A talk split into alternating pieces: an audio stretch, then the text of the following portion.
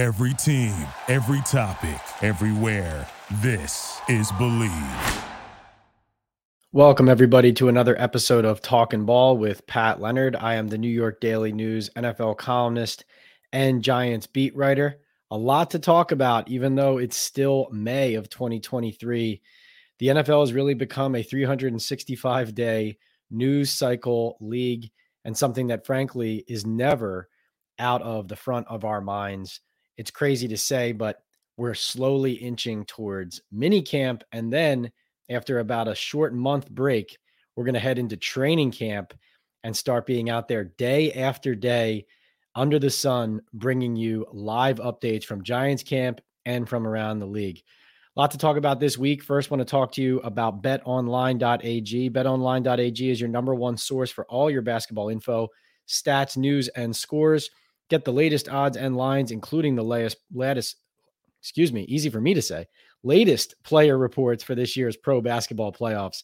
BetOnline is always your sports information headquarters this season, as we have you covered for all your sports wagering needs basketball, MLB, NHL hockey, right to UFC and boxing. BetOnline is the fastest and easiest way to get your betting info, including live betting options and your favorite casino and card games you can play right from your home. Head to the website today or use your mobile device to get in on the action. Be sure to use our promo code BLEAV. That's B L E A V to receive your 50% welcome bonus on your first deposit. Bet online where the game starts. Also, want to talk to you about Estate 98. Hola, amigos. Pat Leonard from the New York Daily News. And if you're a coffee lover like me, you're going to love Estate 98. This ultra concentrated coffee from El Salvador which dates back to 1798, is the most convenient premium cafe I've ever had. Takes me three seconds to make an iced coffee, which is perfect for my busy podcasting schedule and talking ball. I can take it with me on the go, make it anywhere. And with its rich smell and notes of milk chocolate and tangerine, this Essentia Day Cafe has replaced my old coffee runs. Go to Estate 98 Coffee on Instagram, order and enjoy. Salud. Actually, drinking it right now. All right. Something I had to get out off my chest all week. I'm recording this a little bit later in the week. Uh, might have even been fiery, even more fiery if I had done it spur of the moment live right after this rule passed. But I, I think I'm still, I think I'm still um, furious enough to give you my um, unabashed take on the NFL owners passing the Thursday night football flexing rule. Now, when John Mara came out at the owners' meetings in March in Arizona, I was standing right there in front of him as he blasted Roger Goodell and the rest of the owners for even considering flexing Thursday night football late in the regular season. That day in March, the owners passed a rule that allowed the league to schedule teams for two Thursday night games in a single season instead of one. Now, already you're talking about player safety concerns, and John Mara had that concern as well. That passed, and his concern in Arizona in March was the flexing rule had nearly passed, and he envisioned that it probably was going to in May. Now, that's exactly what happened. Now, back in March, they said it was going to be 15 days out they could flex a game. They pushed it to 28 days. But what does that matter? How much of a difference does that make? The bottom line here is that Roger Goodell and the NFL owners, and not everybody voted yes for this. There, there were some nays. There just weren't enough of them. This is all about the bottom line, the almighty dollar. Paying ticket holders be damned. The NFL owners have decided and are saying out loud that they care more about the people watching at home than the people buying the tickets to sit in the stadium and watch the games as diehard fans. Jerry Jones told reporters in Minneapolis after this rule passed recently that he agreed while he agreed this was a fan issue for fans at the sta- at the stadiums while flexing a game could affect people's travel plans and affect whether they can even use the tickets that they spent all that money for and that they planned their life around that week. He said, "Listen, the reality is that only 7% of our fans have ever seen a game in the stadium. That is as loud and clear as one of the NFL's owners and leaders can say, buy our tickets, but you're not our priority. It's really disgusting. And they say it's on a one year trial basis. They can flex up to two games between week seven, 13 and 17. So they have the right to flex two games maximum this season between weeks 13 and 17 with 28 days notice. The crazy thing about it though is even 28 days out, how do you know the game you're flexing into 28 days out is going to be as relevant and big and good of a game as you think it's going to be when it gets there a month later? You can't even guarantee that there. And obviously, the primary concern here is twofold. One, there's the player safety element, and two, there's the ticket holder element. John Mara said something in March that stuck with me. Part of the reason he was frustrated was not just because he thought it was, in his words, abusive for fans, but also because the NFL and its owners and Commissioner Goodell had bypassed the Player Health and Safety Committee and the NFL Executive Council in order to push this to a vote in the first place. It's one thing for the league to push rules that don't make any sense, which we'll get to, that go through these committees. It's another thing to bypass the committees, which obviously implicates that or intimates that they feel like it wouldn't have passed if it did. You get to the point now where you could have a family of four either traveling to a stadium or buying tickets to a stadium that's a half hour to 45 minutes away in your hometown planning a night or planning a weekend around, let's say, taking your kids to a Sunday afternoon game, finding out a month late earlier that you cannot take those kids to that game unless you're willing to take them to a Thursday evening post 8 p.m. start game leading into a school day on a Friday. Just one example of what the NFL just announced to you they do not care about as much as they care about the almighty dollar and about making Amazon happy. As I wrote in the Daily News, why did Jeff Bezos need to buy the Washington Commanders when he already owns the NFL? Amazon whines about a negative schedule that they get, a bad schedule that they get, weak games that they felt like they had in the 2022 season. But as John Mara said, we should just pick better games. Why are we flexing now games into Thursday night football and creating new issues new unintended consequences, or frankly, consequences we can easily foresee that the league simply just doesn't care about. Now, speaking of rules that make no sense and have me incensed, then the NFL goes ahead and they pass a kickoff rule that essentially is leading us closer and closer to eliminating kickoffs in football entirely. The new rule is this if you fair catch a football on a kickoff or a free kick, like after a safety, anywhere behind the 25 yard line, you automatically get a first and 10 at your 25, the same as if it was a touchback in the end zone. Normally and generally, I am all for any rule that is positive for player safety, that helps eliminate concussions, that makes the game safer. I'm all for any of that. The problem I have with this rule is that I talked to so many coaches and players who did a ton of research on this rule change when it was proposed between March and May before it was voted on finally. And they determined that a lot of the statistics showed that, as one coach told me, this is not going to accomplish what you think it's going to accomplish. They found that out of the 19 concussions on, concu- on, on kickoffs last year, only one of them happened to a returner. Uh, they found that in a lot of cases, they said that you look at these plays, if you think that you're going to eliminate all concussions on kickoffs by doing this, you're not realizing that with this new rule, coordinators and coaches are going to seek an edge wherever they can find it. And you could have more squib kicks. You could have more angled kicks that are bouncing end over end and twisting and creating chaotic returns and collisions that are unfamiliar. you're sh- possibly shortening the field on those collisions where now the coverage team is not able to decelerate as they approach the ball on these kickoff coverage plays and it's leading to higher speed collisions and the same amount if not more of these injuries. And really too players felt like several years ago in 2018 when some rules were changed on the kickoff as far as where personnel could line up when those rules were made to make it safer it was kind of a warning shot to the players and to coaches like make this play safer or more could be coming and they felt like that's exactly what happened is they took matters into their own hands. They held themselves accountable. And yet in recent years concussions have gone i think it was from 10 to 12 to 19 in the last 3 years. But another element is this.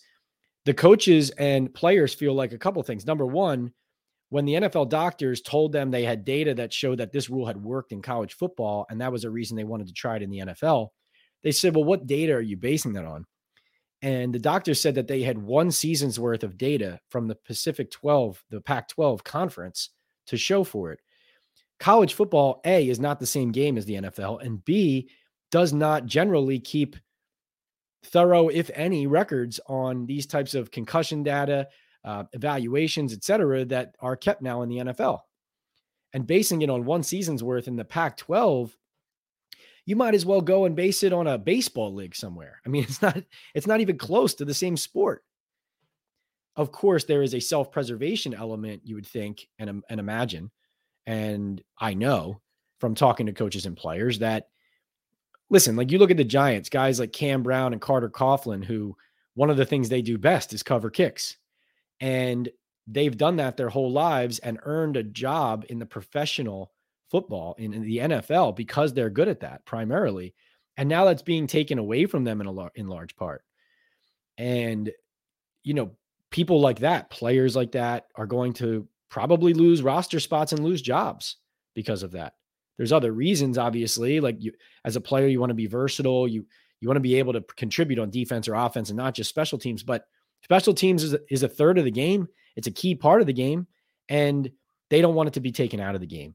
And while Rich McKay, the chairman of the competition committee, suggested that they don't want to eliminate special teams or the kickoff either, their actions speak differently. And um, the the fact of the matter is, I think Andy Reid said it best. He said, like, eventually this is just going to be flag football. Now, for Andy Reid, that would be good because he has Patrick Mahomes and he's the best quarterback in the NFL. So he'd be the best quarterback in a flag football version of the NFL. Um, here's another thing too, and I think this is an overreaching frustration of people around the league right now. The Tua Tagovailoa mishandling, the mishandling of his concussion, that has created that created a blowback. The NFL, regardless of what they say publicly, the fact of the matter is they started pulling more people from games over concussions evaluating more people for concussions. And they hadn't been doing as much of that prior. The reason they started doing it last year was because of the obvious um, frightening nature of their lack of protocol followed on the Tua concussion against the Buffalo Bills, on how Tua Tagovailoa comes back and plays and stays in the game, and on how he ends up with a career threatening level of concussion concerns to the point where during the offseason, Tua Tagovailoa is considering retiring. So the coaches and players also feel that those 19 concussions that are reported and the the rise or the spike from 12 to 19 is also attributable to the fact that the NFL started taking concussions more seriously last season. And I think it is impossible to look at a set of data or statistics on concussions from the NFL and NFLPA on these issues and not consider that very real thing that happened last year with the league and teams trying to cover their own butts because of what happened with Tua Tagovailoa. This rule changes the game. It could change strategy. It could lead to I saw Josh McDaniels, the Raiders coach, saying it could lead to something like, uh, you know, changes in how teams either accept or don't accept penalties in, enforced on the kickoff on plays prior to it at the end of scoring drives. Um, you know, you could you could accept the penalty, and um, you know you could lead to either one of two ways. You could end up shortening the field, and then a team might actually be more interested in trying an onside kick. Let's say it's enforced and you're kicking off from the 45 or your own 40. You might be more prone to try an onside kick because you're already not going to kick it over top behind the 25 because somebody could fair catch it there and get it at their own 25. So if you end up getting penalties out to the 45 or 50, why not just try an onside kick anyway? Or you could pooch it straight up into the air and create a violent, uh, high speed collision for the football at the point of the ta- of attack on the kickoff. The bottom line is this: these coaches they went down to NFL films, they met together. There were guys like uh, Bill Belichick, Dan Campbell, Sean Payton, John Harbaugh getting together, talking about this, putting their support behind special teams coaches, behind players, going to owners and pleading with the owners. You have to reconsider. This is not going to do what you think it's going to do. And actually, Roger Goodell ended up postponing the vote on this rule change from Monday to Tuesday at the owners' meetings because he didn't have the votes to get it done. Some owners spoke up, stood up and spoke up and spoke out against it. And Goodell ended up whipping up the votes and then getting it done on Tuesday. And so part of the nauseating politics, I'll leave you with this on this issue. Part of the nauseating politics of the NFL is this players were so incensed and had gathered. It was basically a, one player for every team and some special teams leaders on conference calls together. And they eventually agreed we need to make a statement, a, a public statement about this. And I am informed by sources very well and accurately that these players were discouraged by some principles. Um, you know, I'll just leave it to your imagination, but there were owners and the commissioner and the NFLPA and people involved in these conversations. Players were discouraged from and convinced from away from otherwise doing so. They were discouraged from releasing a statement that would have really put the full force of the players uh, group behind detesting the the result of this rule. So um, I thought it was pretty shady and and backhanded and kind of ugly that behind the scenes we saw players with one intent um, of what to do, and that there were people behind the scenes discouraging them from doing so because of the politics going on behind the scenes between the PA and the ownership and uh, and the commissioner. Now moving on to football, is this same old Jets or what? Aaron Rodgers with a calf strain on the first open day of OTAs. Can you make this up? You can't make this up. The Giants are already ahead of the Jets offseason just because their starting quarterback didn't pull his calf stretching before practice. And I, listen, I'm not ma- mocking Aaron Rodgers. I actually popped my calf recently playing basketball. I know exactly what it feels like. It's not pleasant. And unfortunately, when you hurt your calf, all they tell you is to rest it. It's like, hey, great. That's the last thing I want to do. I want to go out and I want to go out and play my sport again. I want to run. I want to jump. I want to work out. I want to play football. In Aaron Rodgers' case, I want to work with my receivers. How frustrating is that? And this is something we're going to talk about in the coming weeks. We don't have a guest this week. Um, I am I have enough to say and so much to say on so many of these issues this week. I wanted to keep it solo, but we are building out uh, continuing to build out our guest list, not only for the offseason, but into the 2023 season. I think you guys are going to be excited and ecstatic about what we have to bring here on Talking Ball. Um, so I appreciate you listening to me for now. But, um, you know, Aaron Rodgers, one of the most important things for Rodgers is to acclimate himself, get comfortable with, and develop some chemistry with the people he is playing with that's important for any quarterback, but Rodgers really likes to have control at the line of scrimmage. He is one of the few quarterbacks who, uh, if you're a coach, you want to give that control to him at the line of scrimmage because he knows exactly what to do with it. Very little surprises him. The important thing, though, is that the receivers have to know what he's adjusting to. What is he? What is he switching to? What are his signals? What is his preferred mode of communication? And it's a lot of that kind of backyard football type stuff. Not saying it's not advanced, just it's a lot of stuff that's involved in playing with someone for a good amount of time. And if the Jets think they're going to have a great season, and they surely intend to, with the defense coming back from last year, with some of their additions with Rodgers at the head, and you know, Robert Saleh already put out there, he feels like they're one of the six to eight teams that can get it done this year. You can't, you can't have a large part of the offseason where Aaron Rodgers isn't healthy enough to be out there playing real football and throwing real routes with his guys day in and day out. For Rodgers, a what is it, four-time MVP, a guy who is so talented that if he's on the field, he instantly makes your team better. That's all well and good. But the Jets are in the AFC East. This is not the NFC North where the Jets with this kind of roster, you know, you take Aaron Rodgers like last year's Green Bay Packers, you put this Jets defense on that Packers team last year, you know, you're strutting into the playoffs with 12 wins or 13 wins or whatever it is. You look at this team, you look at a team like this Jets team where, yes, you have the defense, but you don't have Rodgers clicking right from the jump. And better yet, you, there are health concerns with Aaron Rodgers, who's already up there in age. You're going against the Bills. You're going against the Patriots. You're going against the Dolphins team that, while I feel like they're still shortchanged at quarterback, has a strong roster and has a lot of speed and is not a pushover. And so you're not in a division where you're definitely going to finish second anyway because you have the talent and you have Aaron Rodgers. You're in a division where you could finish fourth if Aaron Rodgers misses five or six games. This is concerning. And as much as it might mean nothing down the road, and we all hope it does because it would be fun to watch Aaron Rodgers on a new team play a full season, take the Jets to the playoffs. This is something that can't be ignored and is a an even bigger issue than I even think it's being made out to be. The fact that Aaron Rodgers so early is now dealing with this calf issue, and better yet, that the offseason program right now is not starting with as much consistent on field full health work as you would like to when you're the Jets trying to put everything together so quickly and make an immediate run.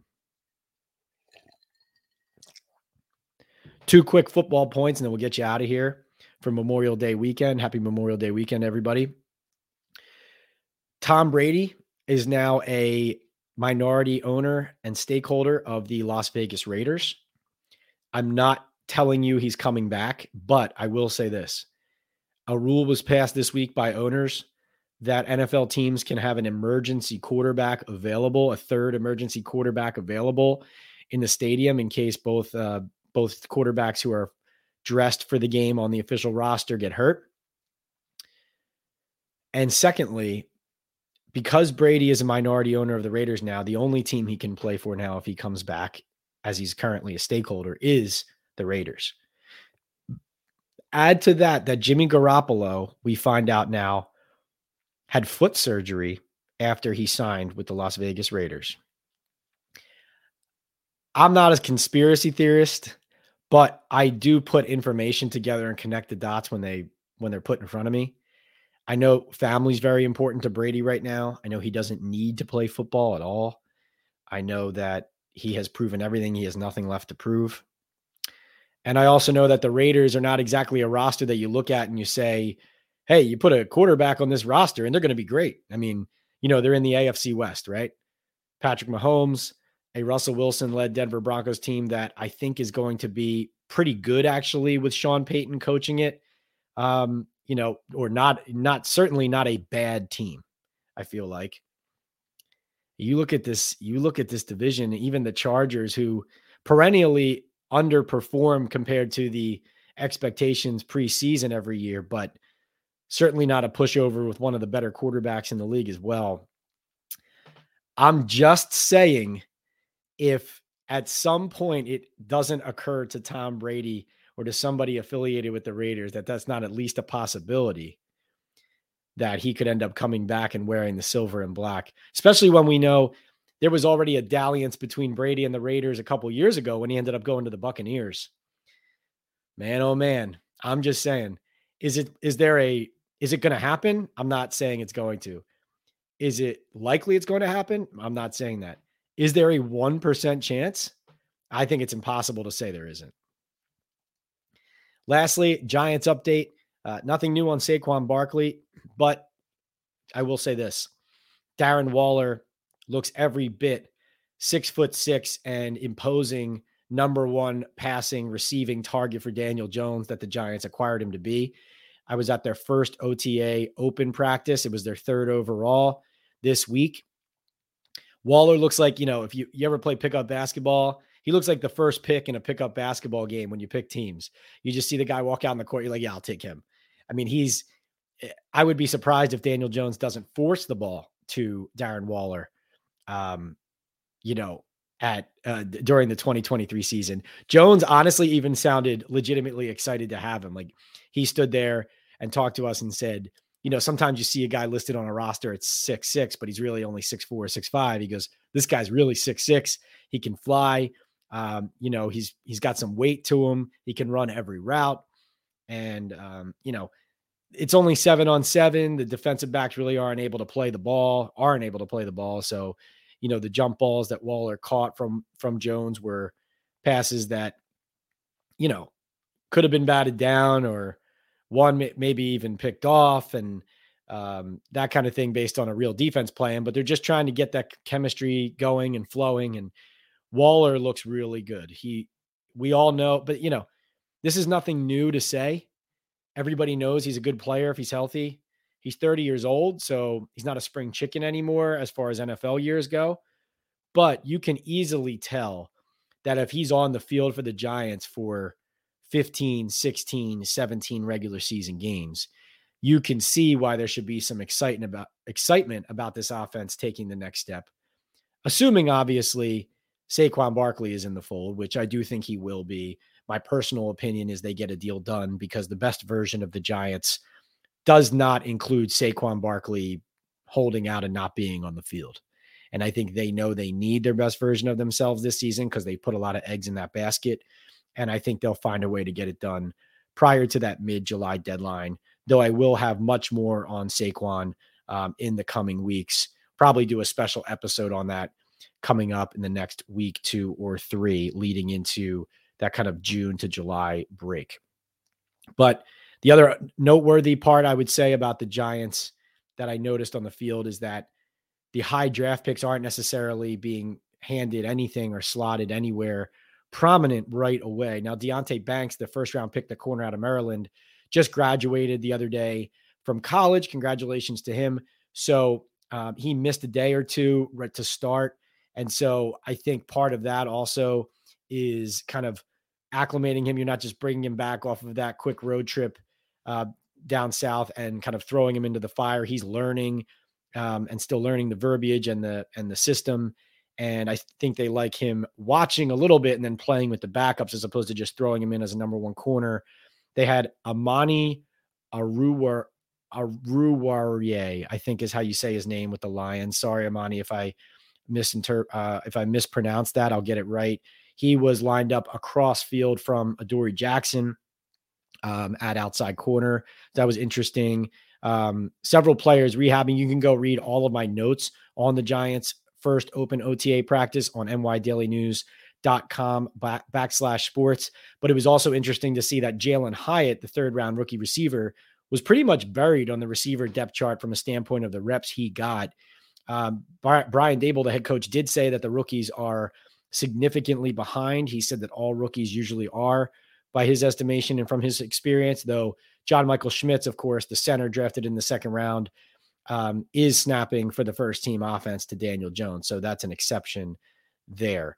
Um, but like I said, go look at all of my coverage at tons of notes about who wasn't there, who's lined up on punt return, who looked good, who caught some passes, um, and more personnel deployment that interested me on both sides of the ball.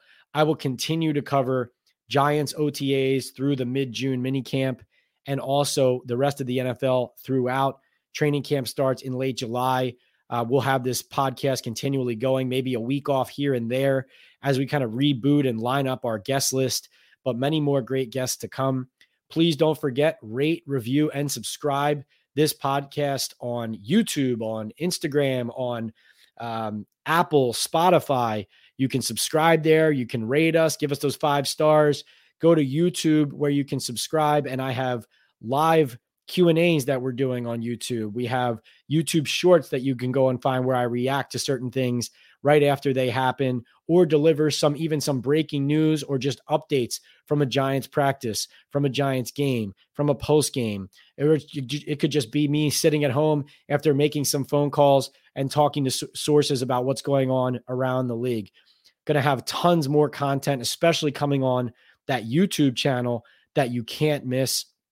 Again, we are sponsored here by Bet Online and also Estate 98. Thanks so much for listening. Have a great Memorial Day, and we will talk to you next time on Talking Ball with Pat Leonard. Thank you for listening to Bleav. You can show support to your host by subscribing to the show and giving us a five star rating on your preferred platform. Check us out at Bleav.com and search for B L E A V on YouTube.